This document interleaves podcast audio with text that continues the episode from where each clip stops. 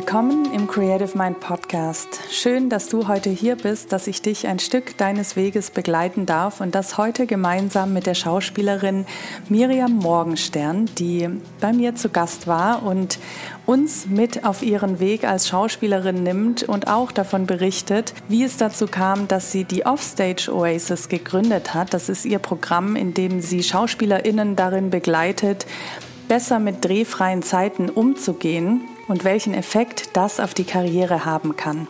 Ich wünsche dir ganz viel Freude und Inspiration mit dieser Folge.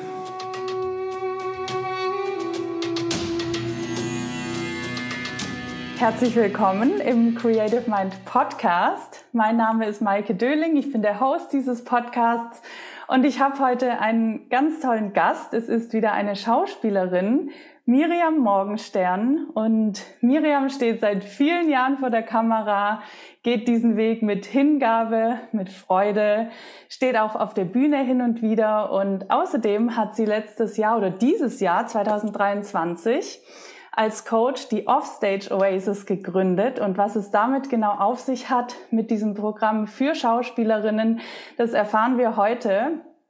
Ich freue mich sehr, dass du mein Gast bist. Herzlich willkommen im Podcast, liebe Miriam. Vielen, vielen Dank, liebe Maike. Ich freue mich sehr, dass ich hier bin. Wie geht's dir heute und vor allem, wo bist du gerade? ja, ja, es ist schade, dass man beim Podcast das Bild gar nicht sieht, gell? Weil ähm, die Leute sagen immer, sitzt du in der Sauna? Aber ich sitze tatsächlich gerade in meinem ausgebauten Bus er hat so eine süße Holzverschalung und ähm, deswegen sieht es hier aus wie eine Sauna. Und dieser Bus steht gerade in Spanien. Oh, schön. Also wir werden das ja auch auf YouTube haben, deswegen man kann es auch sehen. Ah, okay, perfekt. Na dann. Genau, ja. Wo in Spanien?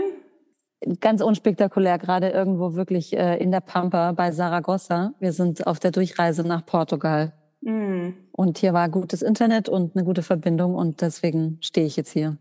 Wie lange seid ihr unterwegs? Wir sind ähm, schon mittlerweile drei Wochen unterwegs und auch noch mal zwei Wochen.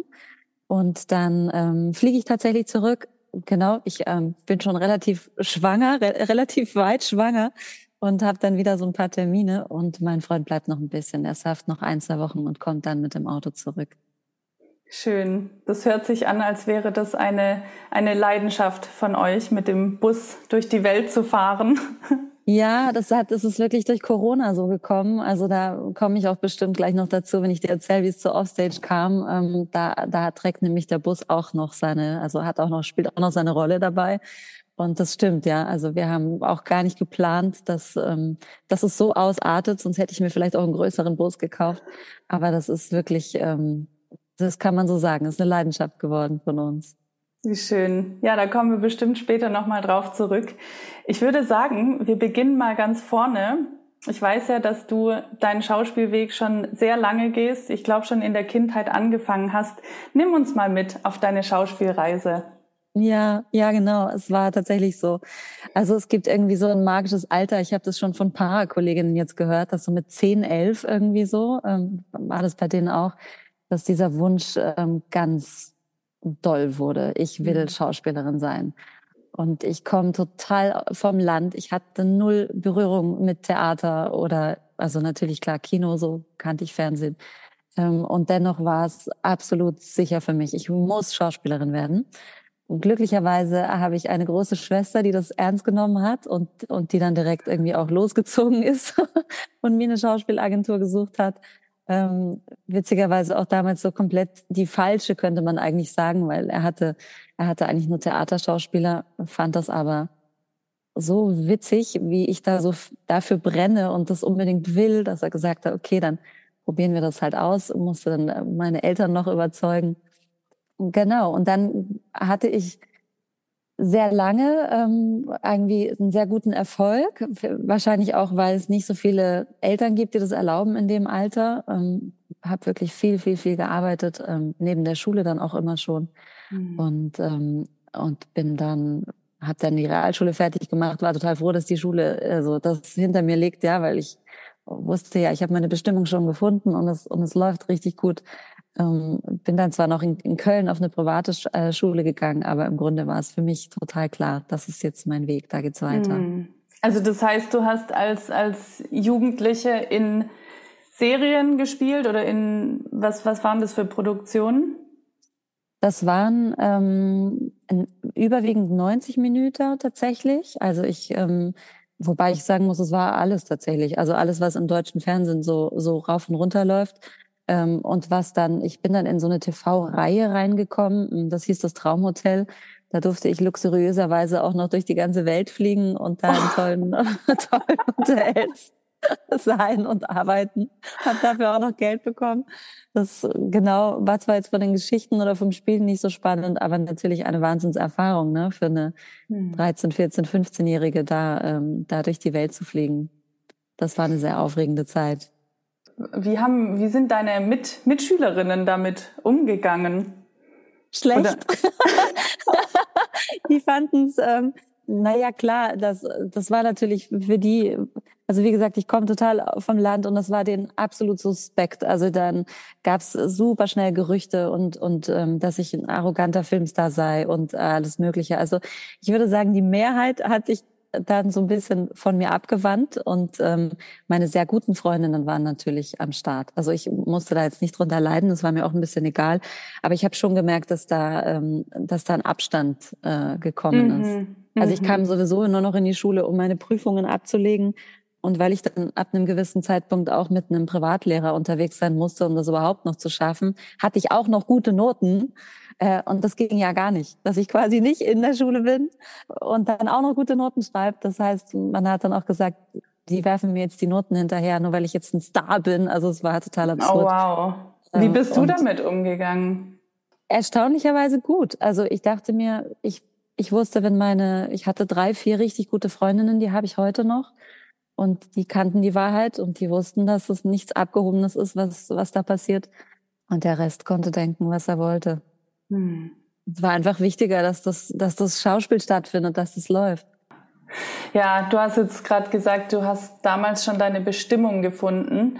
Jetzt bist du ja schon viele Jahre, ich habe jetzt nicht nachgezählt, aber bestimmt über 20 Jahre ähm, ja, in diesem genau. Beruf unterwegs.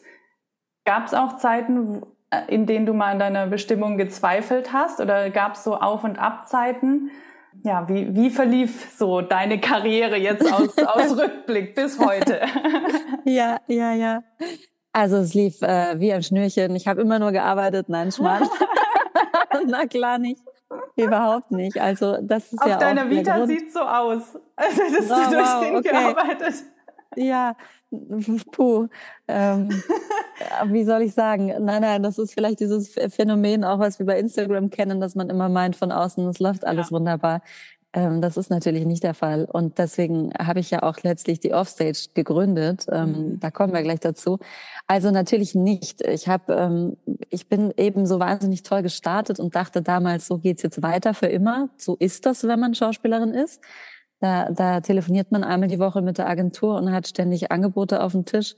Und als ich dann, also je älter ich wurde, ähm, desto mehr Konkurrenz kam natürlich auch nach und desto schwieriger besetzbar wurde ich auch, so war die Rückmeldung, weil natürlich auch dann ein Zeitpunkt kam zwischen 19, 20, 21, da war ich nicht mehr das kleine süße Mädchen. Ich war aber auch noch keine Frau.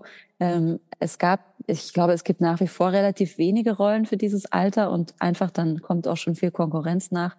Und da bin ich dann schon wirklich auf, kann man richtig sagen, hart auf den Boden aufgekommen.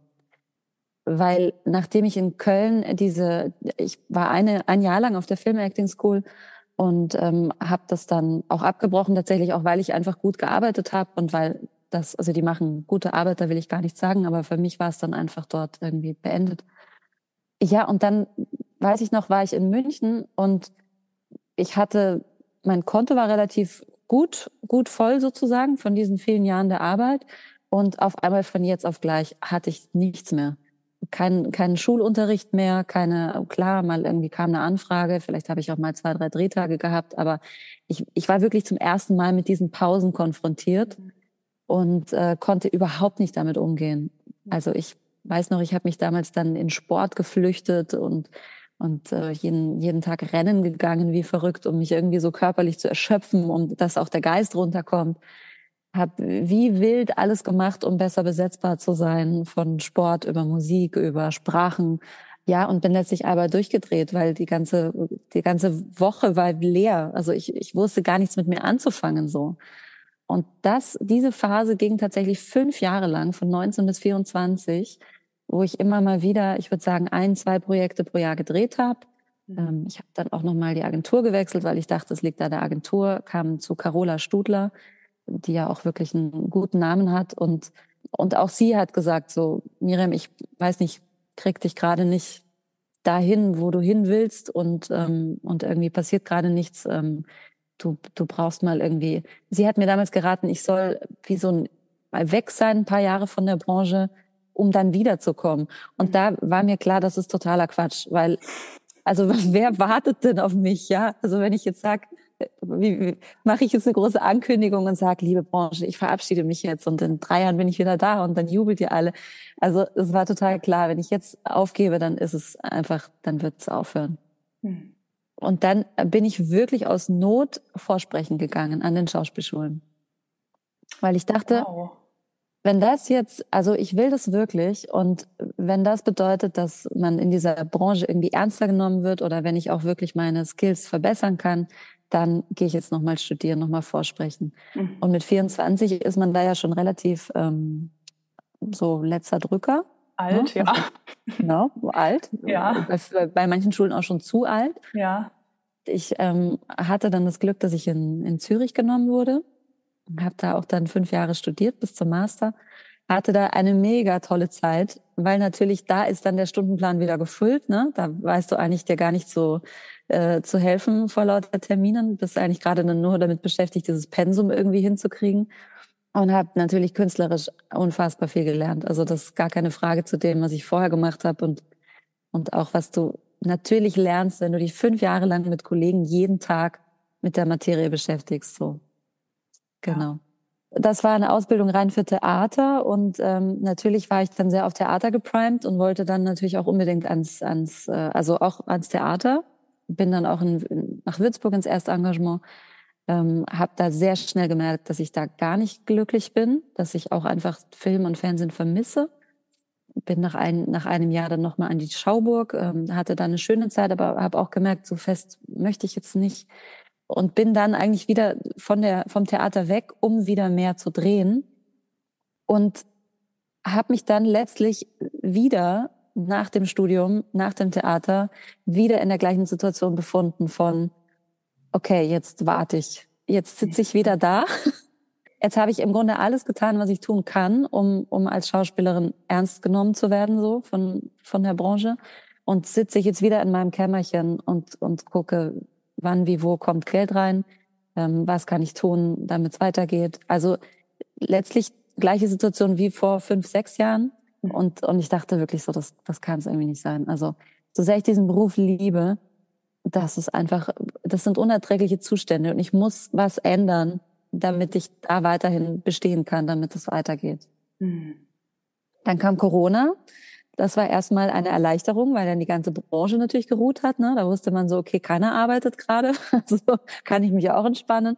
Und als dann, ja, konnte ja keiner wissen, was, was da für eine Welle kommt quasi. Also als dann klar war, es wird irgendwie mehr und mehr, ähm, habe ich, das war der Zeitpunkt, wo ich dann mit meinem Freund den Bus gepackt habe und wir, wir abgehauen sind.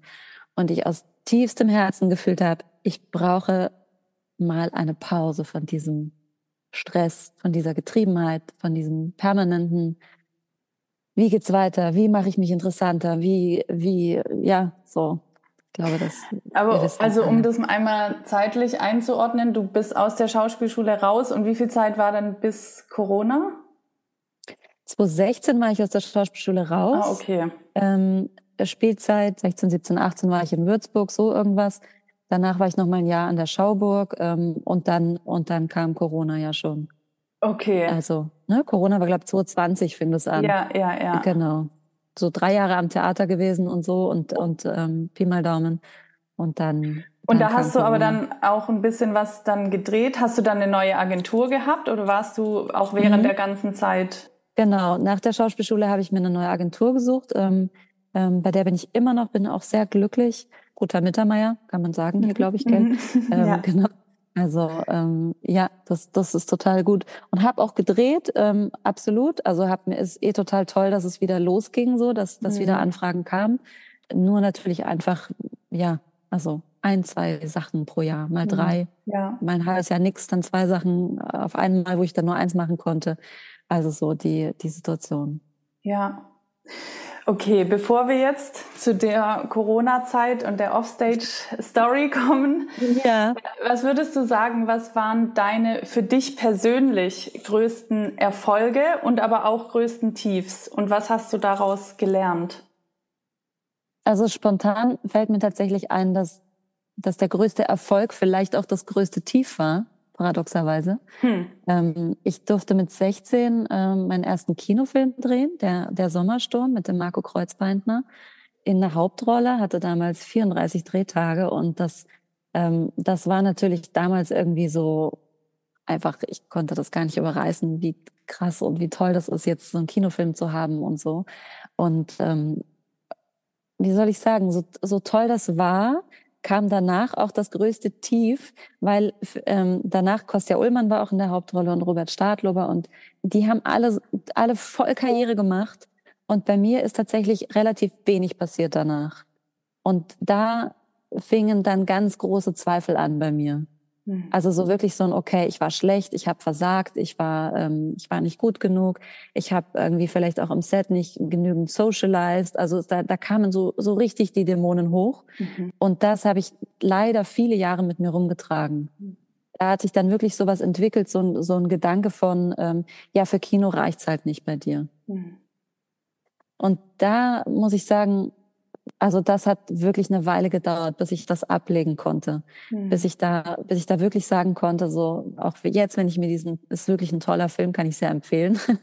also wenn man sich diesen Film anschaut und ich mich anschaue, ich war 16 und natürlich würde ich das heute anders spielen. Ich hatte, bin da auch ohne Ausbildung reingegangen, aber dennoch für das war das total in Ordnung und ich darf da absolut im Frieden sein damit. Mhm. Dass bei den einen die Karriere dann durch die Decke geht und bei den anderen nicht, das, das verfolgt eben auch manche Gesetzmäßigkeiten, die man nicht beeinflussen kann. Von daher, das ist so das Erste, was mir einfällt, dass ich denke, okay, da, da ne, war so beides irgendwie in der Waagschale. So ein Riesenerfolg und eine große ähm, auch Publicity und danach so Stille. Mhm, mhm. Und, und was würdest du sagen, oder was hat dir geholfen, diese Themen, die du dann lange mit dir rumgetragen hast, ist ja auch ein bisschen Thema deiner Offstage Oasis, ne? Die alten, mhm. alten Geschichten, die alten Wunden, sozusagen, ja, die genau. alten Wunden, ja. ähm, abzulegen oder zu heilen. Mhm. Also zum einen mal habe ich tatsächlich nach vielen Jahren den Regisseur einfach mal gefragt, dass ich bin einfach mal in die Konfrontation gegangen, habe gesagt, sag mal, ich habe, ich trage das so lange mit mir rum irgendwie und und würdest du mir die Wahrheit sagen? So war das, war das wirklich, habe ich da einen schlechten Job gemacht? Und er hat gesagt, so was, so überhaupt nicht. Und wovon sprichst du? Das, das war mal so ein Punkt auf jeden Fall.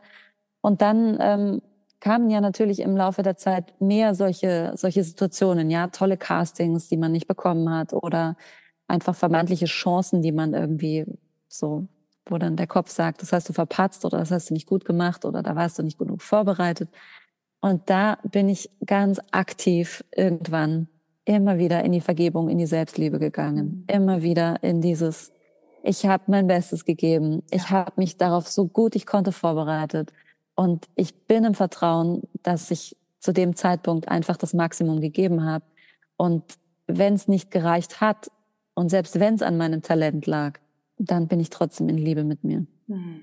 Und auch zu sehen, es liegt nun mal nicht immer am Talent oder es liegt auch ganz oft an der Haarfarbe, dem Aussehen, äh, ich weiß nicht, dem, dem Bekanntheitsgrad einer anderen Schauspielerin oder was auch immer, um da leichter zu werden mit mir. Da war ja. viel Härte, viel Kampf, viel Ehrgeiz. Ähm, also eine unglaubliche Härte. Das habe ich auch immer im Sport gemerkt, dass ich mich, das da glaube ich, ne, da, das, da bist du auch zu Hause. Ja. Ähm, dass man sich da ja wirklich einfach ähm, schänden kann, regelrecht. Mhm. Und da bin ich viel milder geworden mit mir. Mhm. Ja, spannendes Thema. Und ich glaube, manchmal ist es tatsächlich, so blöd es klingt, auch Timing. Bei manchen Leuten ne, also ich meine, die Karriere verläuft in, in Wellen. Keiner ist immer da oben und bei manchen ist es halt früh und bei manchen dann später und wir laufen nicht alle zum gleichen Zeitpunkt. Vielleicht musstest du auch all diese Themen für dich durchmachen, um jetzt, jetzt kommen wir zur Offstage, um, ja. um dieses Programm auch zu entwickeln. Mhm. Also nimm uns mal mit auf die Geschichte, wie dein Programm entstanden ist. Ja, ja, genau. Voll gerne. Also es hat schon in der Zeit, in, im, als ich im Bus unterwegs war, hat es so in mir gekeimt, dass ich mir immer dachte, das das kann es noch nicht gewesen sein. Also ähm, ich, ich lebe ein wunderbares Leben. Ähm, ich habe eine tolle Beziehung. Wir reisen da in einem Bus durch die Welt. Also viele Leute würden sagen so, boah, habt ihr ein, ein Lotterleben, ein Traumleben? Und dennoch bleibt da so ein, so ein bisschen so ein Loch oder so ein Sehnen in mir, dass dann noch irgendwas in mein Leben kommen darf. Und dann habe ich ähm, auf Instagram die Isle of Mind Academy kennengelernt. Ähm, also die helfen einem, dass sie dass du irgendwie dich mit deinem Herzensbusiness selbstständig machst und dachte, das, das mache ich jetzt einfach. Keine Ahnung, was das sein kann, aber ich brauche neben der Schauspielerei etwas, was mich erfüllt, was ich vorantreiben kann, ähm, was mir gut tut, ähm, wo ich irgendwie auch meine, meine vielen anderen Talente einsetzen kann. Und die haben mich ganz toll begleitet und ich muss dir sagen, ich habe ewig gebraucht, bis ich mich dann doch an die Schauspielerei rangetraut habe, weil ich immer dachte, ich habe die Schnauze voll von Schauspiel, ich will unbedingt was anderes machen. Ähm, nur es, es gab halt zwei Faktoren. Ich wollte unbedingt, dass es ortsunabhängig funktioniert. Ähm, von daher fielen ganz, ganz viele Ideen schon mal raus. Und dann lief es natürlich auf dem, auf dem Online, äh, Offline, äh, Quatsch, sag's mir. Ein, online. Äh, online. Äh, online lief drauf hinaus. Und ich habe einfach immer schon ein, ein, Talent gehabt, Menschen anzuleiten ähm, oder einfach mit ihnen im Austausch zu sein. Also ich wusste auch, es hat was mit, mit, mit Menschen zu tun. Gegen das Wort Coaching habe ich mich ganz lange gewehrt, weil ich dachte, ich habe keinen Bock, der nächste 4000. Coach zu sein. Ähm, ich nenne mich auch jetzt noch nicht Coach, ich nenne mich jetzt äh, Begleitung ähm, für SchauspielerInnen, weil ich auch diesen Anspruch ablegen möchte, dass ich da die Mentorin bin, die das alles gemeistert hat. Ähm, mhm. das ist ja nicht der Fall, sondern ich sehe mich wirklich einfach als, als Begleitung, die eine, eine Plattform aufbaut, wo Sachen heilen und wachsen dürfen. Mhm. Ja, und dieser, also bis der Groschen gefallen ist, dass ich wirklich für die Schauspieler gehen möchte, das war wirklich ein, ein Prozess, ähm, wo natürlich auch viele, äh, also Ängste im Spiel waren und Zweifel und so weiter. Und äh, das kürze ich jetzt aber ab. Irgendwann habe ich gemerkt, dass dass an den Themen, wo ich gerne arbeiten möchte, nämlich diese im Bereich auch Ängste gehen oder Selbstzweifel, so, da bin ich eigentlich in, in meinem Kuchen der Schu Schauspielerei total schon am Nerv. Ja. Also, und, und das kenne ich natürlich so gut durch diese über 20 Jahre in dieser Branche sein. Diese Aufs und Abs, diese Ängste, diese Zweifel, diese Sorgen, diese, diese Wunden aus der Vergangenheit, diese fehlende Struktur in Pausen, diese Getriebenheit, die Lethargie, also alle diese Themen, die waren natürlich einfach da, so, da war ich halt zu Hause. Und dann kam die Idee, was ist denn, wenn ich, ähm, wenn ich meiner, also meiner Community, meinen KollegInnen helfe, besser durch diese Pausen durchzukommen?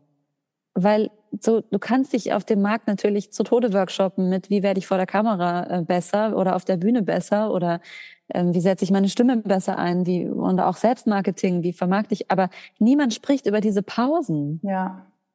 Und dann habe ich ganz viele Kolleginnen äh, interviewt und habe gesagt, so geht's euch auch so? Habt ihr, also bin ich alleine mit diesem Thema oder wie geht's euch?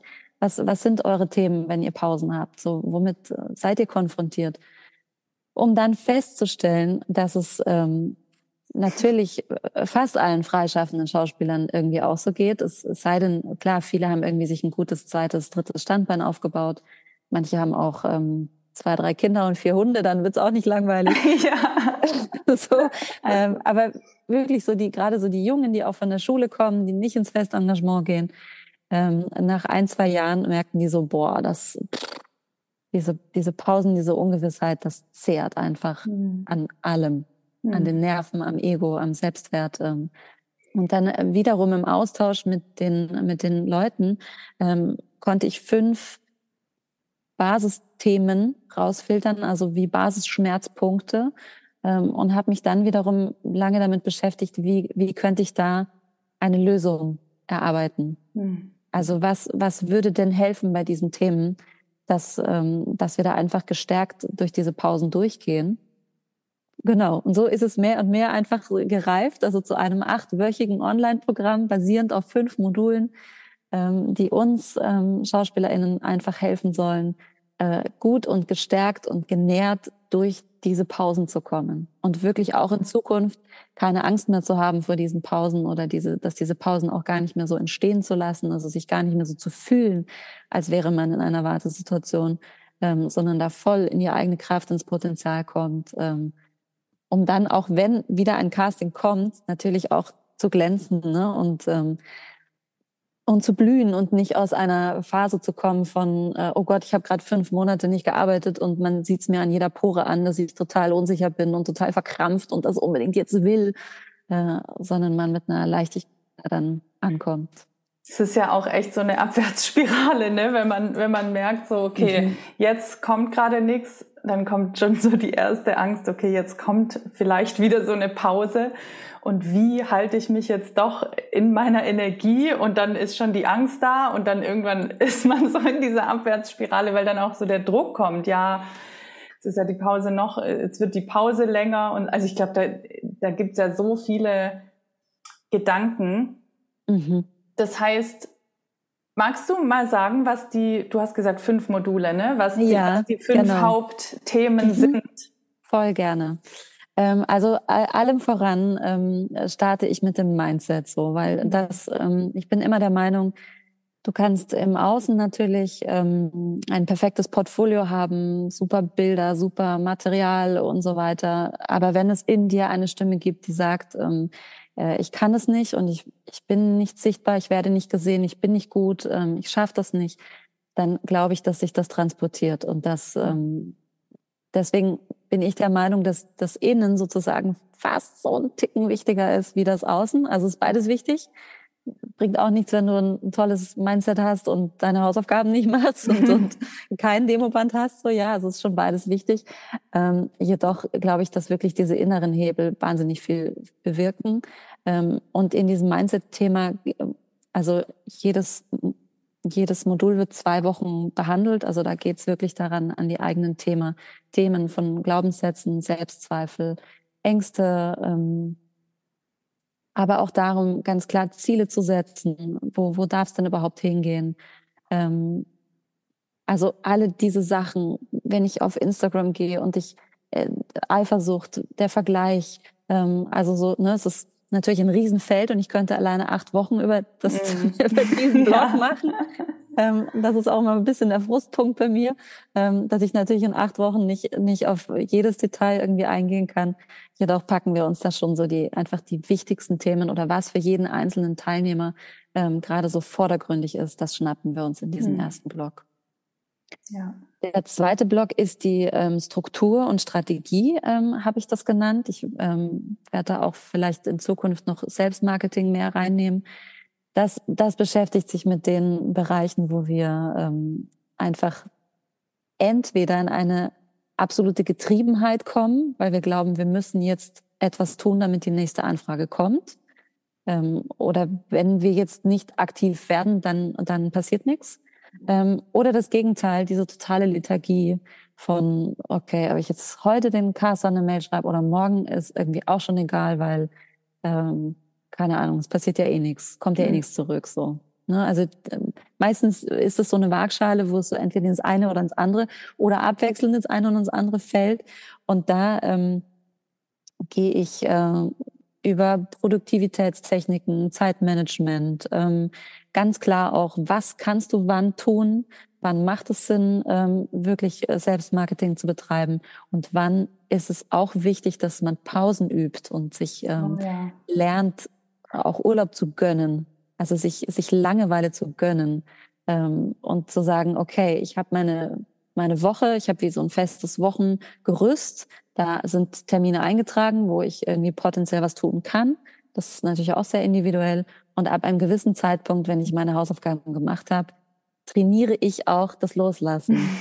ja, oh Gott, es ist so wichtig, ja. Ja, hm. ja, wirklich. Also ich weiß nicht, es, es gibt, ähm, du machst bestimmt auch Yoga. Und das, ab und zu, ja. Ab und zu. Und ich habe immer mich so bei selten. mir selber gemerkt, bei mir auch kommt und kommt und geht. Ja. Ähm, aber ich habe gemerkt, ich ertappe mich dabei, dass ich immer das Shavasana am Ende weglasse.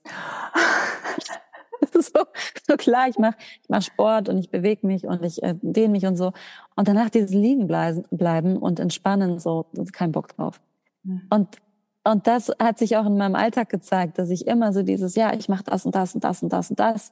Und Pause konnte ich oder dieses Entspannen konnte ich nicht aushalten. Also ich habe mich mhm. eigentlich entspannt, wenn ich die Wohnung geputzt habe oder ja. wenn ich joggen gegangen bin, aber nicht dieses wirklich mal zur Ruhe kommen, runterkommen. Und, und habe einfach gemerkt, dass es auch was ist, was man äh, trainieren darf so. Ja, das, also das geht mir schon sehr ähnlich. Also wenn ich Yoga mache, dann, dann liebe ich das Shavasana. Aber also ich bin auch jemand, ich kann mich auch im Tun entspannen und dann gibt's ja auch noch mein Training und sonst was alles, wo ich denke, mich zu entspannen. Also ist bestimmt auch so, aber ich glaube, mir würde es manchmal auch gut tun, diese, also das wirklich nichts tun, aber auch dieses, dass nichts passiert, mal ein bisschen auszuhalten. Mhm. Weil wir können einfach nicht immer, also ich hatte eine Zeit, wo ich sehr viel gepusht habe gepusht, also auch in meinem Business so gepusht, mhm. gepusht, gepusht. Und dann sind nicht so viele Sachen passiert. Und dann dachte ich so, ah, es kann doch nicht sein. Und ne und dann habe ich noch mal überlegt, was ich noch machen kann. Und ich musste so lernen, mein Tempo runterzufahren und die Dinge auch mal arbeiten zu lassen, weil wir mhm. können das nicht alles kontrollieren. Und manchmal kommen die Dinge dann also das, das beste Beispiel ist eigentlich aus diesem Jahr, dass ich mal dass ich irgendwie fast wie so gezwungen war, mal nichts zu machen, weil ich einfach auch gar nicht mehr wusste, wie, wie ich jetzt weitermachen soll, weil viele Dinge, die ich, wie ich sie früher gemacht habe, nicht mehr so funktioniert haben. Mhm. Und dann war ich so, okay, dann ich habe ich hab, war richtig an dem Punkt, wo ich gemerkt habe, so ich habe mein Bestes gegeben und mehr kann ich gerade nicht tun. Mhm. Und dann habe ich mich angef habe ich angefangen einfach nur noch, in Anführungsstrichen, die Dinge zu tun, die gerade vor mir lagen und wo ich wusste, auch das, das kann ich jetzt gerade machen. Und dann sind auch viele andere Dinge in meinem Leben passiert, wie du weißt, dass ich dann umgezogen bin und so. Also jetzt gerade aktuell. Und ich hatte manche Sachen schon vergessen, auch so Kooperationen, die dann nicht geklappt haben und so. Und dann gab es einen Moment, wo auf einmal alles zusammenkam. Also sowohl privat, dass dann auf einmal so die Klarheit kam, wo wir wohnen werden und so weiter. Und beruflich dann auf einmal diese Kooperation wieder auf mich zukam und gemeint habe, so jetzt, jetzt könntest du das machen mit uns. Und mhm. da habe ich so richtig gemerkt, ey, für manche Sachen gibt es einfach ein Timing und da kann man sein Bestes geben, aber dann muss man auch mal loslassen. Mhm. Ja. Jetzt bin ich ein bisschen Absolut. abgeschweift, aber das ist ja, ja, Nein, das ist, das passt auch 100 Prozent zu diesem Strukturmodul. Ähm, das ist auch immer, was ich sage. Also klar, durch diese Produktivitätstechniken ähm, ist es wie so ein Auffangnetz. Also man baut sich einfach ähm, Strukturen auf oder gibt sehr hilfreiche Tools, wie du einfach deinen Alltag gut strukturiert kriegst und priorisierst und Ziele setzt und diese ganzen Sachen. Das kommt alles aus der Wirtschaft. Jedoch sage ich immer, wir sind Künstler und wir funktionieren mhm. nicht wie Maschinen. Ja. Es gibt so Beamtenmenschen, die brauchen das, die brauchen eine ganz klare Routine und Struktur. Und ähm, wir Schauspieler dürfen da auch ein bisschen uns eine Scheibe von abschneiden und davon was lernen, uns auch als Unternehmer begreifen ähm, äh, und da auch diese Tools alle nutzen. Jedoch, es gibt nun mal diese Tage, da spüren wir, es steht zwar in meinem To-Do neues About Me, aber ich fühl's nicht und ich fühle mich nicht danach und ich kann heute nicht vor die Kamera. Und dann gibt es zwei Möglichkeiten. Man, man bricht es wirklich so, ähm, wie sagt man, ähm, also man, man zwingt sich dazu und man kriegt es irgendwie hin und dann wird es auch vielleicht irgendwie okay. Oder du lässt es einfach. Du, du spürst intuitiv, was heute ansteht, gehst dem nach und dein About Me wird zu einem anderen Zeitpunkt viel einfacher und viel, vielleicht auch lustiger und leichter und besser werden ähm, ja. wenn du da nicht einfach so ganz streng nach, nach Kopf gehst. Mhm. Also ich muss auch sagen, ich finde, wenn man so in so einem Aktionismus ist und immer denkt, so ich muss jetzt noch ganz viel schaffen an einem Tag, fehlt auch so ein bisschen der Raum für die Kreativität. Mhm. Und das ist mir auch, ich meine, ich glaube, ähm, wir, du und ich, wir nutzen, glaube ich, ähnliche Tools, weil ich habe auch bei also Isle of Mind habe ich nicht gemacht, aber bei dem Simon hatte ich auch mal, der war mal in einem Kurs, wo ich drin war und wir haben da, glaube ich, sehr ähnliche Dinge mhm. auch an Produktivitätsstrategien und so gelernt, die ich auch echt gerne nutze. Also gerade sowas auch wie Deep Work oder so. Mhm. Ne? Aber dafür muss ich mir halt auch den Raum nehmen, weil wenn ich mir dafür für nur 45 Minuten nehme und dann hinterher kommt direkt der nächste Termin, dann fehlt mir der Raum zum Atmen und für die Kreativität.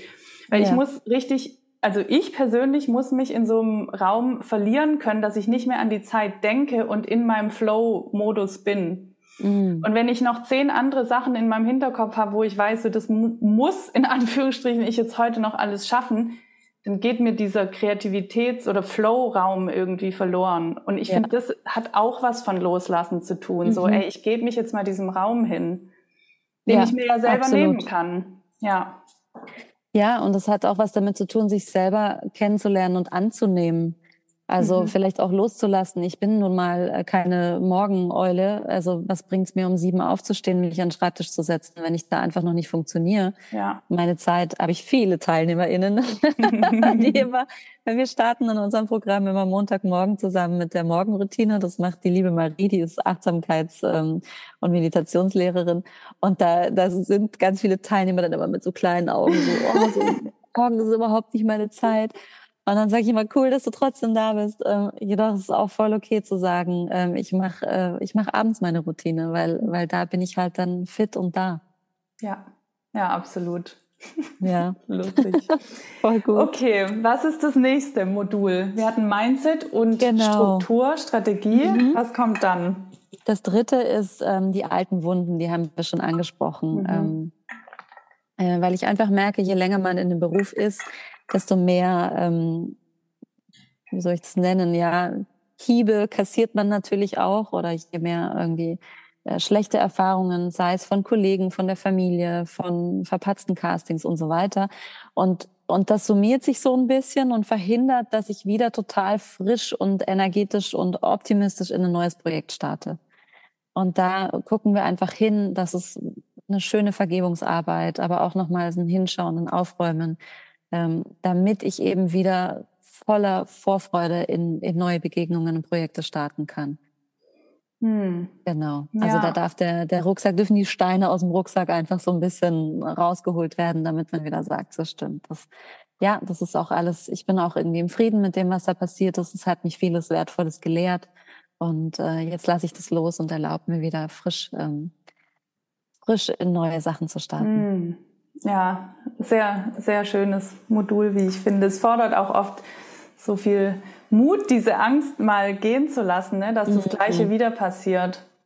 Ja, so ist es. Ja, und ich glaube, wenn wir das auch tatsächlich aktiv nicht tun, dann passiert es auch höchstwahrscheinlich wieder, oder? Mhm. Ja, ja. Das, dass, dass diese, diese Wunden, die man in sich trägt, die möchten ja auch geheilt werden und deswegen kommen wir immer wieder in ähnliche Situationen ähm, werden wieder dem ausgesetzt, ähm, um einfach äh, eine neue Chance zu haben, äh, dass es in Heilung gehen darf. Mhm. Und das, finde ich, kann man durchaus verkürzen, wenn man da aktiv mal hinguckt und, ja, ähm, definitiv. Sagt, so, was sind da für Muster, was passiert mir immer wieder? Komme ich immer wieder an Intendanten, die mich deckeln wollen? Komme ich immer wieder an Regisseure, die, ähm, die, die mir Druck machen oder so? Ne? Das, das kommt da auch rein mhm. in dieses Feld. Ja, ja, und es ist, es ist auch echt, glaube ich, hilfreich, dass gerade in so einem geschützten Rahmen, wie das mhm. bei dir eben ist, und ähm, bei mir ja auch äh, in, den, in, in meiner Gruppe, ähm, anzusprechen und gemeinsam, weil man dann auch den Halt hat, weil alleine ist es oft so schwierig da, also wie soll man alleine da hingucken? Man geht manchmal gar nicht an die schmerzhaften Punkte, ne? Nee, natürlich so, nicht. Ja, ja. Absolut. Also ist klar, man möchte ja selber ich, also ich würde nicht sagen, dass diese Arbeit total unangenehm ist oder so. Oder mein, mein Bestreben ist auch nicht, dass wir in alten Traumata ähm, rumgraben nee. und da ja. das, was hochholen und so. Das ist überhaupt nicht meine Art zu arbeiten.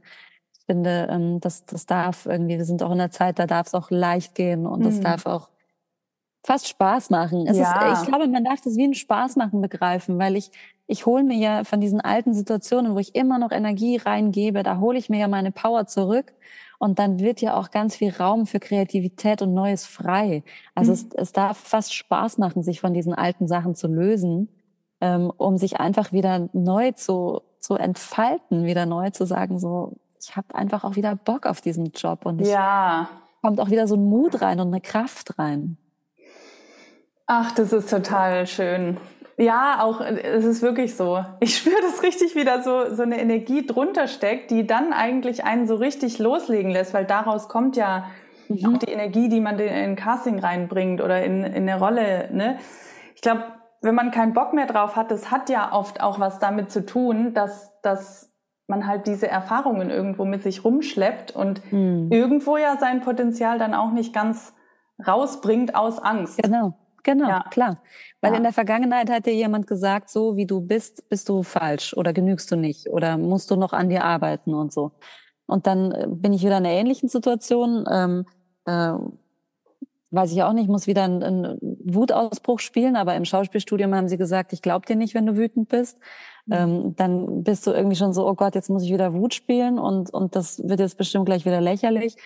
So, und wenn du jetzt aber rangegangen bist an diese, was war denn da damals in der Schauspielschule so, ne, dann kannst du komplett frisch neu starten. Ja. Also das, ja, ist wirklich sehr, sehr heilsam. Ist auch ein mhm. schönes, mag das sehr gerne, dieses Modul. Ja, und das, ähm, das vierte ist das liebe Geld, weil natürlich Existenzängste eine, eine große Rolle spielen und auch ähm, ich erlebe immer wieder, dass, dass ähm, TeilnehmerInnen äh, kommen und sagen, ähm, ja, ich will halt natürlich leben von diesem Beruf und deswegen mache ich alle möglichen Jobs, auf die ich auch mal keinen Bock habe, die schlecht bezahlt sind, ähm, wo ich äh, zwei Monate in einer hässlichen Stadt verbringe und so weiter und so fort. Ähm, und oder die sagen, ich mache das nicht, weil ich ich habe da eigentlich keine Lust mehr drauf, so so ständig Jobs zu machen, die die mich irgendwie auch kreativ nicht fordern. Ähm, aber was mache ich denn dann? Dann kann ich einfach nicht leben von diesem Job und, dann auch gerade Stichpunkt Rente, Altersvorsorge, gruselig, Hilfe, wie soll das werden? Und da gehe ich auch wieder von beiden Seiten ran, also einmal von Money Mindset, dass, dass man sich mehr und mehr ähm, die Strukturen, in denen man sich befindet, die Wahrheiten, die man lebt bezüglich Geld, ähm, transformieren darf. Also auch einfach mal sagen darf, auch als Schauspielerin darf ich Geld verdienen und auch viel Geld verdienen. Und das ist durchaus möglich. Mhm. Und es dürfen auch Geldquellen von woanders generiert werden. Also ich, öffne mein, mein Blickfeld, mein, mein Sein mal so für die Fülle in dieser Welt. Ähm, und dann auch im zweiten Schritt wieder wirklich total nüchtern ähm, ähm, passives Investieren an der Börse, ETFs, Altersvorsorge. Da, da ist die liebe Antonia von, von Miss Moneypenny äh, mit im Team. Äh, nicht von Miss, um Himmels Willen, von Easy Peasy Money Increasy. Mhm. mhm. Ja, genau. Äh, ich, ich kam damals auf dieses Thema über, über Miss Moneypenny. Ja. Und genau, also da gehen wir immer von, einmal von innen und einmal von außen so. Was kann ich von innen tun, damit der Geldfluss aktiviert wird und was kann ich von außen tun, ähm, Stichwort zweites Standbein ähm, oder auch, äh, was ist die Pensionskasse und diese ganzen Themen, ähm, damit man da, mhm. ja, ich wünsche mir, dass einfach die, dass, dass meine Kolleginnen erstmal nur noch Projekte annehmen, auf die sie künstlerisch Bock haben und zweitens, ähm, vielleicht auch diese vielen Talente, die jeder von uns hat, so gewinnbringend einsetzen, ähm, dass du einmal als privater Mensch aufblühst und auch finanziell einfach viel besser aufgestellt bist und dadurch eine Gelassenheit reinkommt. Ja. Was sagst du denn zu dem Thema zweites Standbein? Also wir haben ja schon mal kurz, nicht hier, aber woanders kurz drüber gesprochen, dass es ja. so ein bisschen verpönt ist, aber ich meine, mhm. mittlerweile wissen wir ja, dass fast alle irgendwo was anderes machen. Ja, äh, wichtig, wichtig, wichtig. Also ähm, ich, ich verstehe gar nicht, dass es überhaupt noch ein Tabuthema sein kann, zu sagen, ich habe, ich mache noch was anderes, weil ich glaube, in Deutschland können 98 Prozent der FilmschauspielerInnen, also die nicht fest angestellt sind, die Freischaffenden, nicht davon leben. Hm. Und ähm, dann ist es ja irgendwie klar, dass man auch noch so ein zweites Standbein braucht. Und da ist immer meine Devise, dass ich sage, ähm, es ist eventuell nicht förderlich, im, im Kino oder im Theater die Tickets abzureißen oder ähm, weiß ich jetzt nicht, irgendwie ähm, auf irgendwelchen Veranstaltungen, auf irgendwelchen Filmfesten zu kellnern oder so, weil dann, dann leidet vielleicht eventuell das Ego, ne? Und und man denkt sich, ich würde halt lieber auf der Bühne stehen als an der Garderobe stehen. Aber jeder von uns, das, da bin ich 100 Prozent sicher, ähm, verfügt über so viele Talente und Stärken. Und wenn man sich da traut, hinzuschauen hm. und zu sagen, was, was macht mir Spaß, was fällt mir leicht, wann kommen Menschen zu mir und fragen mich um meine Hilfe und, und das macht mir total Spaß, dann unbedingt das ausbauen. Hm. Ja, ich sehe es genauso. Und ich glaube, auch mittlerweile, es ist ja nicht mehr das eine oder das andere, sondern es ist beides. Und auch wenn ich mal so die Leute anschaue, die ich kenne oder die mir jetzt gerade in den Kopf kommen, es ist ja so, bei manchen ist das zweite Standbein in Anführungsstrichen genauso in der Filmbranche. Die schreiben mhm. dann halt oder, oder ne, kreieren irgendwie ihre eigenen Projekte oder machen Comedy oder ja. was auch immer. Und bei manchen ist es dann halt nicht in der Filmbranche oder nicht in der Schauspielbranche, sondern was anderes. Aber das ist für jeden anders und jeder ist anders ganzheitlich erfüllt. Also mit anderen Dingen, ja. genau wie du gesagt hast. Jeder kann hinschauen, wo sind meine Talente, wo fragen die Leute mich nach ja. Hilfe. Mhm. Und wo kann ich mich dann noch weiter entfalten? Aber das ist ja, ich, ich bin, ich bin ein vielfältiger Mensch und nicht, also Schauspiel ist die eine Rolle, die ich habe, aber ich bin ja auch noch so viele andere Teile. Ja ja auch immer, ich arbeite ja kaum als Schauspieler, also gerade momentan gar nicht. Habe mich jetzt aber, habe mir jetzt zum Beispiel in Spanien wieder eine People-Agentur gesucht, weil ich einfach Lust drauf hatte. So, aber ich ja. erwarte da jetzt nichts Großartiges ja. von. Ne? Aber es gibt natürlich trotzdem diesen Schauspielerinnenanteil in mir, wo ich auch denke, so ja irgendwann bestimmt. Mhm. Aber ich bin viele Dinge, die ich, ja, ja ich bin viele mhm. Identitäten. Genau. Und ich bin der festen Meinung, wenn man die lebt und wenn man wirklich auch privat aus so einer Fülle, aus so einem Reichtum, aus so, einem, so einer bunten Palette kommt ähm, und du kommst dann zum Casting oder du gehst dann auf eine mhm. Veranstaltung. Also das, das ist mir wirklich de facto passiert. Ich war dann diese 15 Monate im Bus unterwegs und in der Zeit, ähm, ne, ist immer so verrückt, kamen super viele Anfragen. Und ich bin dann auch dreimal zurückgeflogen für einen, für einen Dreh, irgendwie einmal aus Lissabon und einmal aus, aus ähm, Kroatien und so. Und ich kam aus so einem, aus so einem prallen, vollen, tollen Leben, aus mhm. diesem, aus diesem Vanlife raus, wo ich mich wirklich mal einfach mit mir beschäftigt habe, auch mit, mit, wer bin ich, warum mache ich das, wofür stehe ich eigentlich, ähm, dass ich dann am Ham Hamburger Filmfest, ähm, ist dann ein Film von mir ähm, gezeigt worden, ähm, Die Macht der Frauen, der lief jetzt gestern im Fernsehen. Und ich habe mich total locker flockig mit einem Mann unterhalten, der war mir super sympathisch. Ähm, ich wusste gar nicht, wer das ist. Wir haben dann irgendwie über das Reisen geredet und alles Mögliche. Und irgendwann sagte er, ja, übrigens, ich bin ähm, jetzt Regisseur, ich mache jetzt gleich ein Projekt irgendwie und ich, du fällst mir da ein irgendwie für eine Rolle. Willst du, hast du Bock da drauf? Und es, es war so, er hat mich dann direkt also besetzt für, für unter anderen Umständen für eine schöne Rolle. Und es kam eben nicht aus diesem, oh, da steht ein Regisseur vor mir, jetzt, jetzt muss ich clevere Sachen sagen, jetzt muss ich dem irgendwie charmant verpacken, was ich schon alles gemacht habe, ähm, damit er mich dann hoffentlich engagiert. Also ich befinde mich dann, viele sprechen dann so von diesem unangenehmen Gefühl, dass sie sich anbiedern. Ähm, aber das ist jetzt eine Chance und so und ich bin jetzt auf dem Filmfest. Das hatte ich null. Mhm. Ich kam einfach aus so einem Summer-Vibe irgendwie und, und habe einfach mit meiner Energie, die ich halt hatte, ähm, diesen Regisseur überzeugt, dass er Lust hat, mit mir zu arbeiten, weil er fand, ich bin halt eine coole Socke. ja. So, und ich dachte, genau, das ist doch das, wie es sein soll, oder? Dass du mhm. privat so, so in deiner Kraft bist, so im Potenzial bist, dass, wenn du dann zum Casting kommst, voll geil, dann dann haust du mit deiner Energie alles um, so nach dem Motto. Und wenn kein Casting kommt, ja, dann lebst du ja immer noch dein Traumleben. Also ja. du hast ja nichts verloren. Ja, ich, ich glaube auch. Also es fließt so alles ineinander. Was ist das fünfte Element?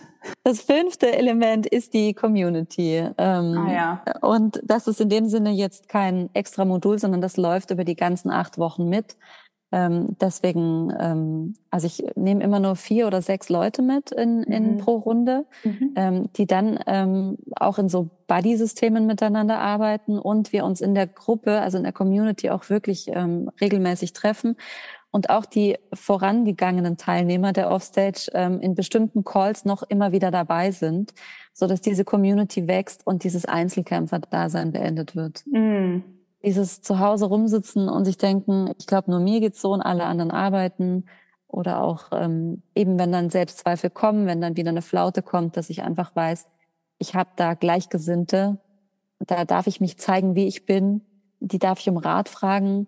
Da kann ich nach einem Anspielpartner fragen, natürlich auch ähm, so, aber vor allen Dingen auch darf ich mich da, ähm, darf ich mich zeigen mit dem, mhm. was gerade ist. Und auch wenn gerade ich ein ganzes Jahr lang nicht gedreht habe und ich keine Kohle habe für ein, äh, keine 1500 Euro ausgeben will für ein super Fotoshooting und ich damit struggle, dann darf ich meinen Buddy anrufen und sagen so, hey, was, was denkst du, was soll ich tun? Wie geht's dir? So. Also ja. das ist mir ganz wichtig, da mehr und mehr eine Ehrlichkeit, eine Transparenz reinzubringen, ähm, einen Zusammenhalt. Ähm, so schön, vorgestern hat, hat eine, eine Coachie ähm, gesagt, ich habe jetzt wie eine Berufsfamilie. Oh. Das war nicht so süß. Ich dachte so, ja, genau.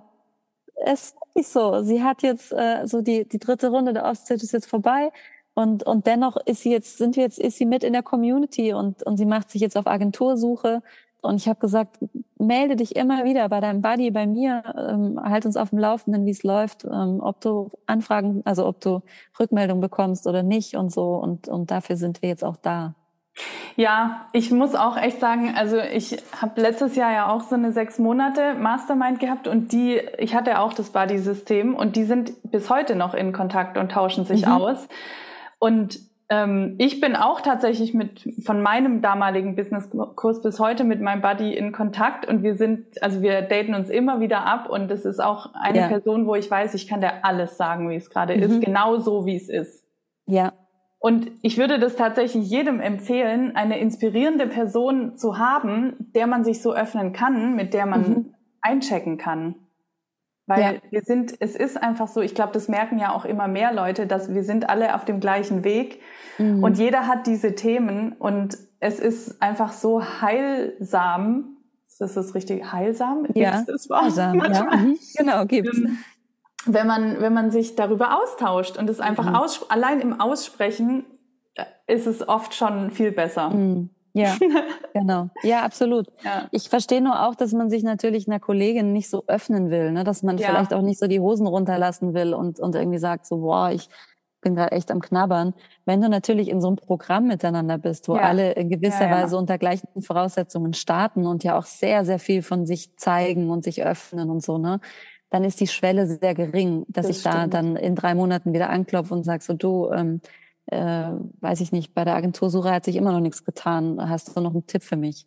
Ja. Da merke ich auch, und das fällt auch dann unter den, unter Stichwort Schutz, ne? Wir brauchen ja auch wirklich einfach einen guten Schutz auch in dieser Branche und, und dürfen auch lernen, uns nicht allem auszusetzen. Und da, da merke ich auch, darf man auch aussortieren unter den Freundinnen, Kolleginnen. Ähm, da tut es vielleicht auch mal gut, die eine oder andere Person zu blockieren auf Instagram, ähm, weil es einfach super triggert oder so. Genau. Ja, da, absolut. Wie gesagt, verstehe ich auch, dass man nicht zu jedem geht und sagt, ähm, mir geht's gerade nicht gut. Weißt du einen Tipp? Ja, bin ich voll bei dir. Okay, Abschließend, also jetzt haben wir die fünf Module gehört. Was würdest du sagen, was sind für dich so die wichtigsten Dinge, wie man in der drehfreien Zeit in seiner Energie bleibt und hm. ein energetischer Schauspieler ist?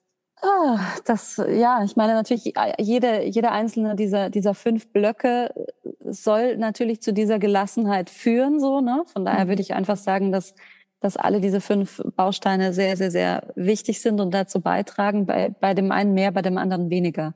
Also ja. manche haben schon eine ganz gute Struktur ähm, dafür, aber sind sie sehr unsicher. Ähm, andere haben schon ein paar gute Kollegen dafür, aber irgendwie tragen sie viel im Rucksack.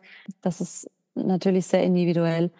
Also das aller, wenn ich das Allerwichtigste rausfiltere, dann würde ich sagen, darf man sich in Themen Mindset einfach Unterstützung suchen, wo auch immer diese Unterstützung irgendwie herkommt, also sei es über eine, eine, eine Freundin, einen Freund oder, oder ein Coaching-Programm oder ähm, also da, da findet man oder man spürt ja oft so intuitiv, ne, wo wird mir geholfen, so einfach dieser höheren Intelligenz da auch zu folgen und zu sagen, ich ich komme immer wieder an die Themen, wo ich in Eifersucht falle, wo ich in Zweifel falle, wo ich ähm, alles hinschmeißen will.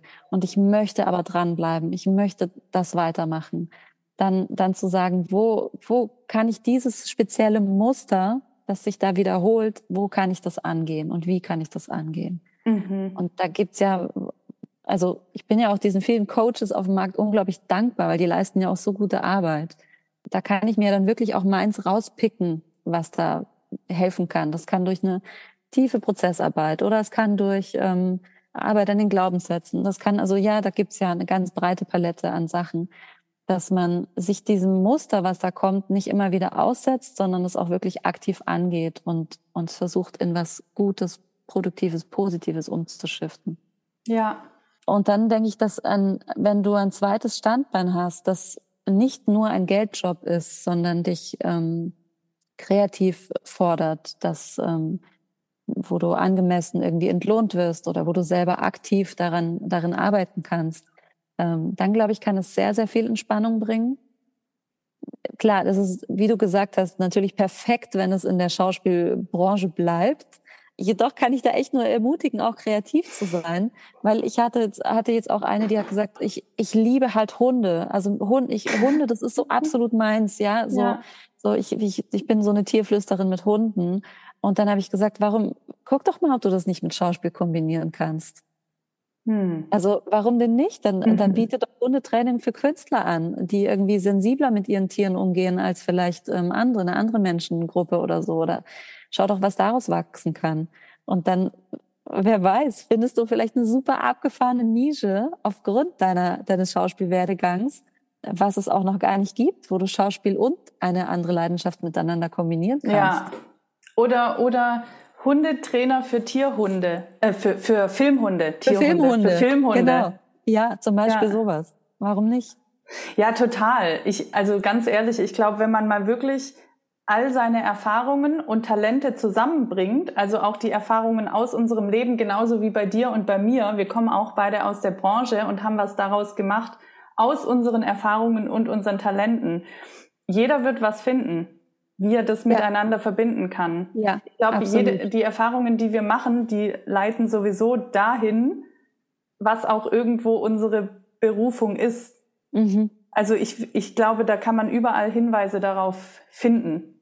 Ja, genau. Und auch dafür kann man sich Hilfe holen, einfach mit jemandem mal gemeinsam da drauf zu gucken, weil oft sehen ja andere Leute von außen das dann auch ja. ähm, nochmal. Weil mir ging es ähnlich genau. wie dir. Ich war auch am Anfang so, okay, soll ich das wirklich für Schauspieler machen? Aber ich habe halt gemerkt, ich liebe einfach Schauspieler. Es ist mhm. meine Leidenschaft, diese Filmbranche. Ich, ich liebe die Kunst, die Kreativität. Ähm, ich liebe es, Leuten dabei zu unterstützen, wie sie sich entfalten können oder irgendwie mhm. eine Sache zu sagen und dann zu sehen, dass sich was verändert bei den Menschen. Das ist meine Leidenschaft. Und warum soll ich dann nicht in, die Film, in der Filmbranche sein oder ja, bleiben? Ja. So. Ja. Gott sei Dank hast du dich so entschieden, ja, ja weil ich finde auch, diese, diese Branche, da, da bedarf es noch so viel mehr an Wertschätzung, an, an Achtsamkeit, an, also ja, ich wünsche mir, dass noch viel mehr Menschen in diesen, in diesen Bereich einsteigen. Dass, ja. dass diese Branche wirklich einfach eine Renaissance erfährt. Ja. Ich bin auch so froh, dass du in die Filmbranche, in der Filmbranche geblieben bist, vor allem auch mit der Offstage Oasis. Und ich habe jetzt noch zum Abschluss zwei, drei Fragen an dich. Mhm. Und zwar, ja, du hast gerade schon so ein bisschen auch von, von, ich weiß nicht mehr genau, was du gesagt hast, aber ich, ja, was treibt dich an, als Schauspielerin diesen Beruf zu verfolgen? Als Schauspielerin oder als die Begleitung? Ähm, beides, beides. beides. ähm, okay, also als Schauspielerin ähm, äh, merk, habe ich mich auch schon also oft gefragt, warum mache ich diesen Job eigentlich so? Was, warum, warum ne? Ist hm. es, was, was suche ich da so? Und ich komme schon immer wieder da daraus, dass ich es extrem liebe, wenn ich eine fremde Person spielen darf, also ne, eine, eine Rolle angeboten bekomme, mich da so richtig reinzufuchsen. Wie, wie denkt die, was ist die, warum handelt die so, warum spricht die so, was will sie? Also diese Arbeit macht mir enorm Spaß und das dann natürlich auch, also die wirklich die reine aktive Arbeit vor der Kamera. Wenn es heißt, und bitte mit und Cut oder Danke. Ja. Ähm, also diese Momente, die sind für mich so dicht und da bin ich voll im Jetzt, da bin ich einfach nur irgendwie, ähm, klar, natürlich muss ich auch eine Marke treffen oder wissen, wo die Kamera steht, das, das läuft dann mit der anderen Gehirnhälfte so mit. aber das ist schon wirklich diese pure Arbeit ähm, vor der Kamera, die mich, die mich unglaublich reizt, um dann auch später das Ergebnis zu sehen und zu sagen, so sieht man das, was ich mir gebaut habe, sieht man das, was ich, was ich da gedacht habe und so. Das ist wirklich also diese reine Schauspielarbeit, die mich, die mich so daran festhält. Mhm. Und auch, dass es ein wahnsinnig verrückter Haufen ist. Also dass du, dass du zu einem dass du irgendwie an so ein Filmset kommst und dann, dann drehst du irgendwie nachts und kommst um 16 Uhr ans Set und alle sagen Guten Morgen, weil du halt versetzt drehst und so. Das, ich weiß nicht, da habe ich so eine Liebe zu dieser Branche, ja. zu dieser Art, auch zum Warten, auch zum sich am Catering Kaffee holen, die Kostümproben, also alles darum, da, da merke ich, da bin ich so zu Hause und das, das, da ist eine ganz große Liebe da. Mhm. Und als ähm, Begleiterin ähm, liegt es mir so unglaublich am Herzen, oh, wie kann ich das sagen, dass wir zusammen, ich habe wie nur so ein Bild, dass, dass man so die Steine aus dem Weg räumt, dass es wieder von alleine rollt. Mhm. Und das durfte ich jetzt in den drei Runden, die ich jetzt gemacht habe, ähm, tatsächlich einfach schon schon erleben, dass das so, es ist so großartig für mich, wenn wir diese Sessions haben und danach wie so eine frische Energie, was wir schon hatten, ne? wenn diese Kreativität wieder so freigesetzt wird. Ja. Wenn wieder so eine Hoffnung kommt, wenn wieder so ein Aufatmen kommt, wenn diese, diese alten Themen so, so, die sich auch trauen, das so loszulassen, da so reinzugehen und zu sagen, ich habe keinen Bock mehr auf diese alten Wahrheiten, die ich da gelebt habe. Es darf was Neues kommen. Mhm. Und sie es dann auch mutig tun und, und in, in der ersten Runde war eine Teilnehmerin da, die kam wirklich zu mir und hat gesagt, Miriam, ich schäme mich, mich Schauspielerin zu nennen. Ich bin in einer Wahnsinnsagentur und ich fühle mich wie eine Hochstaplerin. Wenn mich Menschen ansprechen und sagen, was machst du beruflich, dann schäme ich mich zu sagen, ich bin Schauspielerin, weil ich weiß, jetzt kommt die Frage, wo hast du denn gespielt? Und dann muss ich sagen, ja, ich gerade mache ich nichts so. Ne? Und und sie hat so eine krasse Transformation durch dieses Programm gemacht. Sie hat danach dann einen Vierteiler abgeräumt und ähm, äh, und ein krasses Casting gemacht, wo der Caster noch die Agentur angerufen hat und gesagt hat, danke, dass sie beim Casting war, ähm, weil sie so aufgeblüht ist, weil sie so irgendwie wieder in ihre Kraft, in, äh, sie hat das Warum wiedergefunden, warum ja. sie das ja. Und da kriege ich Gänsehaut. Also ich, ich habe wirklich Gänsehaut. Ich, ich auch. Ich auch. Das, das ist einfach so ein Geschenk, wenn ich da dabei sein darf, das, das begleiten darf, da zuschauen darf und nur so kleine Schräubchen drehe und ich merke, da ploppt so sowas auf, mhm. dann denke ich so, oh, danke, danke, danke, dass ich das tun darf. Das ist so großartig. Ja. Oh, danke, dass du das tust. Und mir geht's sehr ähnlich. es ist, es ist einfach so erfüllend. Ja. Ich würde tatsächlich jedem wünschen, dass er oder sie was findet, was einen so innerlich glücklich macht und erfüllt, wo man auch das Gefühl hat, hey, ich trage etwas bei. Genauso wie das bei dir ist, wie das bei mir ist. Es erfüllt, erfüllt mich jedes Mal, wenn ich aus so einem Zoom-Call komme oder auch wenn ich so ein Podcast-Interview mit dir mache. Ich, ne, das sind so die Dinge, wo ich das Gefühl habe, hey, ich gebe was und gleichzeitig empfange ich aber auch etwas, ne? Und gleichzeitig tue ich auch etwas, wo ich mich für mich entfalte. Und ich finde, mhm. das braucht so eine Balance zwischen dem allen. Und deswegen, ich wünsche jedem, dass er oder sie sich einfach so entfalten kann, in dem Sinne, dass man auch das Gefühl hat, hey, ich, ich gebe, ich trage auch etwas bei für andere Menschen. Mhm. Mit egal, was man tut. Ich bin ja. mir sicher, dass jeder, jeder das auch ähm, für sich findet. Genau diese, mhm. das, was einen so von innen heraus antreibt und erfüllt. Mhm. Absolut, genau. Ja. So diese sinnstiftende Tätigkeit, ne? Das, ja, äh, ja genau. Und auch Schauspiel ist eine sinnstiftende Tätigkeit. Also ich glaube, ne, wir, wir, denken oft so oberflächlich über Schauspieler, die sind egoistisch, aber überhaupt gar nicht. Ich nee, finde, Schauspieler ich haben so viel zu geben, mhm. allein durch, also allein als die Künstlerpersönlichkeit, die sie sind, im Privatleben mhm. auch, aber auch über die Kunst, die sie tun, über die Rollen, die sie spielen, was sie transportieren, über die Filme. Da steckt so viel drin. Ich glaube, auch dafür können wir eigentlich noch viel mehr Bewusstsein schaffen, mhm. meiner Meinung nach. Ja, finde ich auch total. Absolut. Also, was wir, was auch für eine Transformation möglich ist durch eine Rolle, die wir spielen, ne? wo sich jemand anderes damit identifiziert und, und da irgendwie was durchlebt und so bin ich absolut deiner Meinung. Ja. Voll schön. Du bist ja jetzt schwanger, hast vorhin gesagt, hochschwanger. Ja. Zum. Abschluss genau. darfst du uns noch erzählen, was, was das jetzt gerade mit dir macht und auch mit deinem, ja, was, was sich dadurch bei dir bewegt hat, auch in deinen mhm. Gedanken natürlich und ja. deinen Plänen, deinen Zielen. Was hat sich da verändert? Wie geht's dir damit? Voll gerne.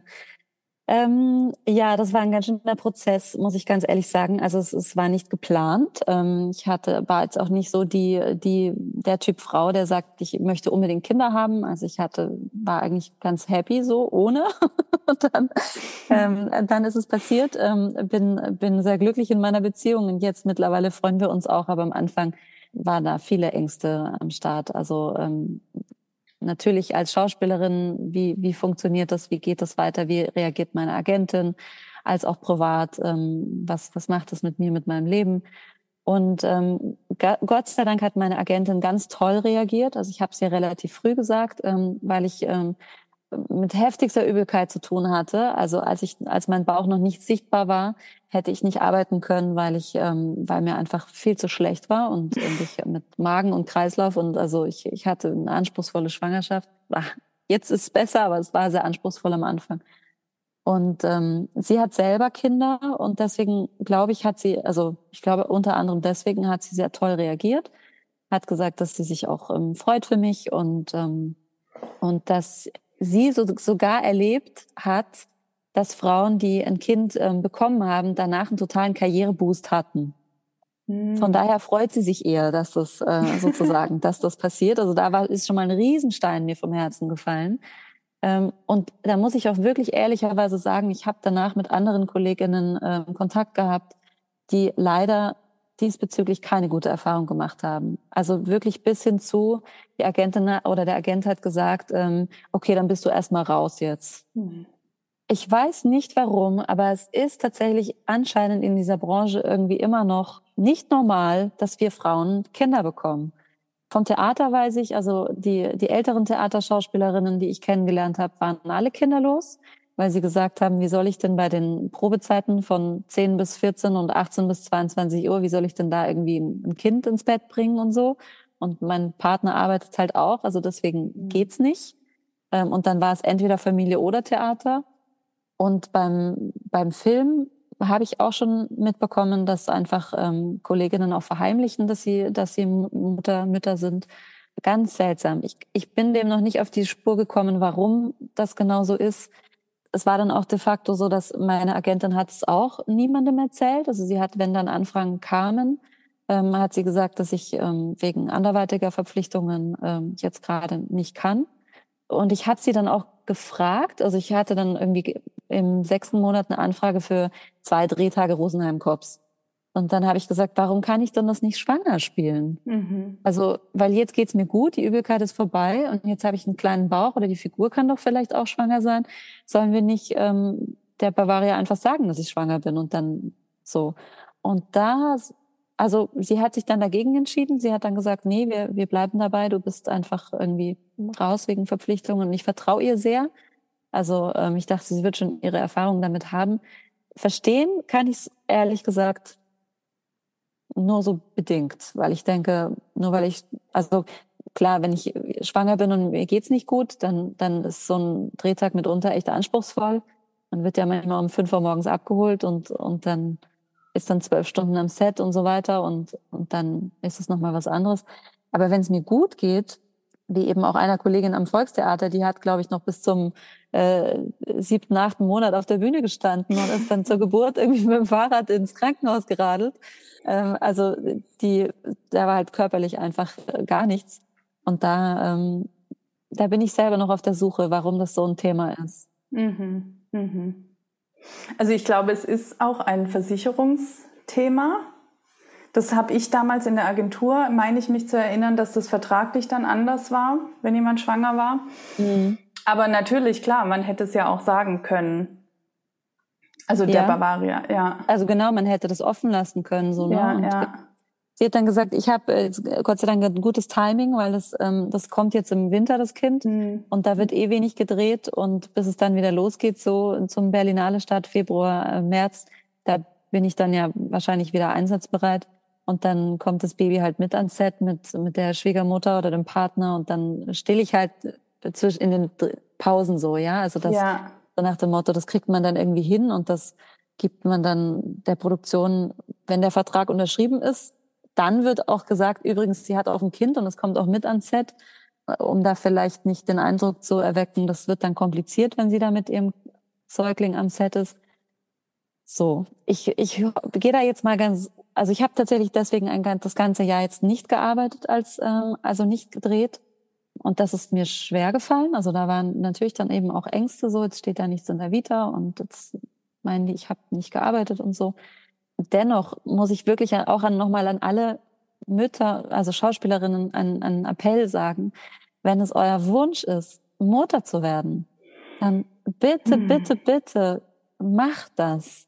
Es wird euch bestimmt, obwohl ich noch gar nicht weiß, wovon ich rede, aber es wird euch bestimmt als Schauspielerin sowas von in eine andere Ecke katapultieren, künstlerisch sowohl als auch privat. Und von meinen vielen, vielen Freundinnen höre ich, was das für ein, was das für ein Geschenk ist, was, was das, wie, wie einen das reifen lässt. Und das kann doch nicht kontraproduktiv sein für mich als Künstlerin. Ja. Oh, danke, Miriam. Also ich, das fühle ich total. Ich bin zwar selber vielleicht noch keine Mutter, aber ja. ähm, ich fühle das total und ich bin mir total sicher, dass du wieder drehen wirst, auch als Mutter und vor allem als Mutter. Ich glaube auch, dass es tatsächlich was, was verändert, auch künstlerisch. Das habe ich auch schon mhm. häufiger gehört. Ich hatte letztens eine Sängerin ähm, im Podcast und die hat auch davon gesprochen, dass es sie auch als Künstlerin sehr verändert und auch gestärkt hat in ihrer mhm. Kunst auch. Ja. Ja, also ich, ich bin mir sicher, dass du wieder drehen wirst und erfolgreich auch als Schauspielerin weiterarbeitest. Ähm, da habe ich überhaupt keinen Zweifel dran. Vielen Dank. Und ja, auch, dass die Offstage Oasis sich entwickeln und entfalten wird. Ich danke dir so sehr für all das, was du heute hier mit uns geteilt hast. Ich habe noch eine Abschlussfrage. Und zwar, was, ja, was sind die drei wichtigsten oder ja, die drei Weisheiten, die du heute an unsere Zuhörerinnen und Zuhörer mitgeben möchtest, die jetzt intuitiv kommen? Oh, so eine schwierige Frage am Ende. Die Weisheiten. Eieiei. Oh, jetzt muss ich irgendwas Schlaues sagen. Nein.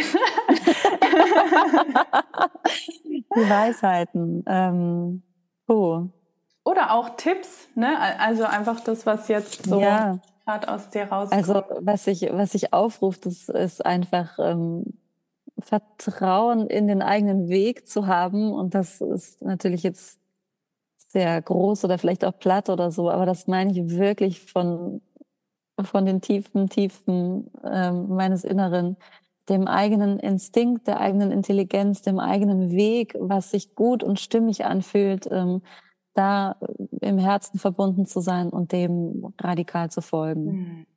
Mhm. Und das kann sich dann in ganz vielerlei ähm, Weisen natürlich äußern. Ne? Wo, wo zieht's mich hin, in welche Stadt, welches Engagement sage ich ab, weil sich's nicht stimmig anfühlt? Bei welcher, welche Casterin ähm, ist mir gegenüber so unangenehm und ich möchte mit der nichts mehr zu tun haben. Also so diese ganzen Sachen, dass man da einfach immer mehr vertraut, seinem eigenen Weg als, als Künstlerin zu folgen. Und, und sich da nicht irgendwie, also da darf man sich diesbezüglich echt Scheuklappen anlegen und, und nicht so, ah ja, aber die haben gesagt, ich soll und das muss ich da und so, sondern nee, wirklich einfach äh, sich da ja, das hat was mit Autonomie, Eigenermächtigung, sich als Künstlerin wieder so, ne, so, so bemächtigt zu fühlen und, und den eigenen Weg zu gehen. Das ist, glaube ich, äh, ganz, ja. ganz, ganz wichtig. Hm. Und, ähm, und dann in diesen, vielleicht in diesen Durststrecken, wo es wirklich mal, oh, da spreche ich auch so aus Erfahrung, wo man wirklich einfach mal nicht mehr die Kraft hat, ähm, aufzustehen, weil man denkt, das ist so mühsam und dieser Job und ich tue, und ich tue, und ich tue und es kommt nicht zurück es kommt nichts zurück und es kommt nicht der Erfolg, den ich will und das, was, was mache ich ja eigentlich und ich bin doch, es ist scheiße, was ich mache. Also ja, so diese Momente, wo man so total auf dem Boden ist. sie auf eine paradoxe Weise zu genießen, äh, sie zuzulassen, sich darin zu baden, äh, um dann wieder auch die Kraft zu finden, weiterzumachen. Also einfach dran zu bleiben, zu wissen, das ist normal, es geht jedem so. Jeder hatte, hat und hatte diese Momente und egal wie erfolgreich du bist, sie werden vielleicht auch wiederkommen. Also vielleicht geht es auch einer Jessica Schwarz so, obwohl sie seit Jahrzehnten erfolgreiche Schauspielerin ist und sich auch erlauben, mal von diesem ganzen, von diesem Job vielleicht auch mal eine Pause zu machen. Mhm. Also, und da meine ich überhaupt nicht, dass man aufgibt, dass man es loslässt. Ich habe ich hab ein wunderschönes Bild, das würde ich gerne noch mitgeben. Ja. Du stellst dir vor, du sitzt in einem Boot, du hast deine Angelroute ähm, ausgeworfen und diese Angelroute an dem Haken, da hängen alle deine Ziele und Träume erfolgreich zu sein, ähm, tolle Projekte zu haben, damit gut Geld zu verdienen und so weiter. Und was du nicht tust, ist an dieser Angelrute zu ziehen und zu zerren, dass es endlich zu dir kommt. Sonst würde diese Angelschnur vielleicht auch reißen, sondern du chillst in deinem Boot, beschäftigst dich mit Themen, die dir Spaß machen, die dir gut tun und ähm, alle Nase lang drehst du eine Runde an deiner Angelschnur, an deiner Route und, und ziehst dir einfach dein, deine Wünsche näher zu dir her in Gelassenheit, in Entspanntheit. Du weißt, die sind da, du weißt, es wird kommen. Wann es kommt, überlässt du dem Meer, der Flut, den, den Umständen. Aber du genießt deine Zeit, bis es soweit ist. Hm. Das ist ein schönes Bild. Dankeschön. Ja, Diese gerne. Folge wird vermutlich Ende des Jahres veröffentlicht. Das heißt, was wünschst du dir für das Jahr 2024 für dich? Ich wünsche mir eine, eine schöne Geburt. Hm. Ich wünsche mir, dass, ähm, dass mein Baby gut auf dieser Welt ankommt. Ich wünsche mir, dass, ähm, ja, dass es mit dem Drehen klappt, mit dem, mit dem Kind auch. Ähm, dass, dass die Kleine da irgendwie auch gut mitmacht und da Spaß dran hat und dass da wieder einfach gute Lösungen finden, mein Partner und ich. Und ich wünsche mir, dass, äh, dass ähm, die SchauspielerInnen zu mir kommen in die Offstage, denen ich wirklich helfen kann, für die mein Programm wichtig und richtig ist und Gold wert ist und ich da einen großen Mehrwert stiften kann. Das wünsche ich mir. Da bin ich mir ganz sicher, dass das passiert. Wann geht's denn wieder weiter mit der Offstage? Ich, oh, das ist schwer zu sagen, weil ich noch gar nicht weiß, ähm, ne, wie das mit dem kleinen, äh, mit dem Baby dann so läuft. Ähm, wie gesagt, im Januar kommt es zur Welt und vielleicht habe ich im März schon Lust ähm, auf eine erste Runde, vielleicht auch April. Ich werde da voll den Stress rausnehmen. Ich kann mir vorstellen, dass ich dann erstmal nur mit vier Leuten starte, mit einer mhm. sehr kleinen Gruppe, um mich da nicht zu überfordern und um da auch irgendwie dann gut den Raum halten zu können, äh, nebst der neuen Herausforderung. Äh, ich schätze mal März, April werde ich, ja. werde ich wieder loslegen. Man kann sich mit Sicherheit auf dem Laufenden halten. Wo, wo funktioniert das? Wie kann man mit dir in Kontakt treten? Das kann man über Instagram, ähm, offstage-oasis findet man mich oder einfach mich googeln, Miriam Morgenstern. Dann kommt man auf die Webseite miriammorgenstern.de und da unter Coaching steht dann auch nochmal, sind dann nochmal viele, viele Infos ähm, über noch mal mehr, wie es abläuft, wie es geht, wann, wie, wo und so. genau. Liebe Miriam, ich wünsche dir für dein nächstes Jahr eine tolle Geburt. Danke. Ich wünsche dir ganz viele tolle Projekte, so viele wie du haben möchtest. Und ich wünsche dir ja alles, alles Liebe für all das, was du tust und auch für die Offstage, bin mir sicher. Es geht großartig ja, weiter und ich freue mich, dass wir in Kontakt sind. Danke für dieses wundervolle Gespräch. Danke, vielen Dank, dass ich da sein durfte. Und äh, ja, auch großartig, was du machst. Toll, eine große Ehre hier sein zu dürfen. Also wirklich, meine ich ganz ehrlich. Das ist großartig. Danke auch für deine wertvolle Arbeit. Dankeschön.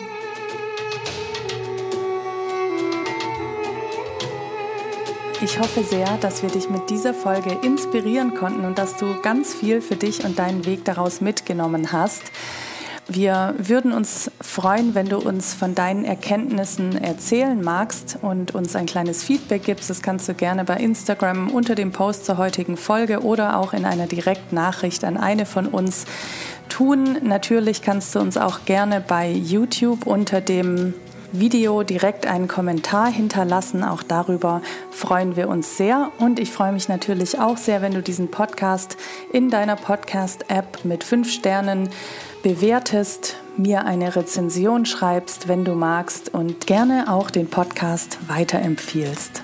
Alle Links aus der Folge findest du wie immer in den Show Notes. Ich wünsche dir einen wundervollen Jahreswechsel oder wenn du diese Folge bereits im neuen Jahr hörst, dann hoffe ich, dass du gut ins neue Jahr gestartet bist und mit ganz viel Energie deinen Weg beschreitest.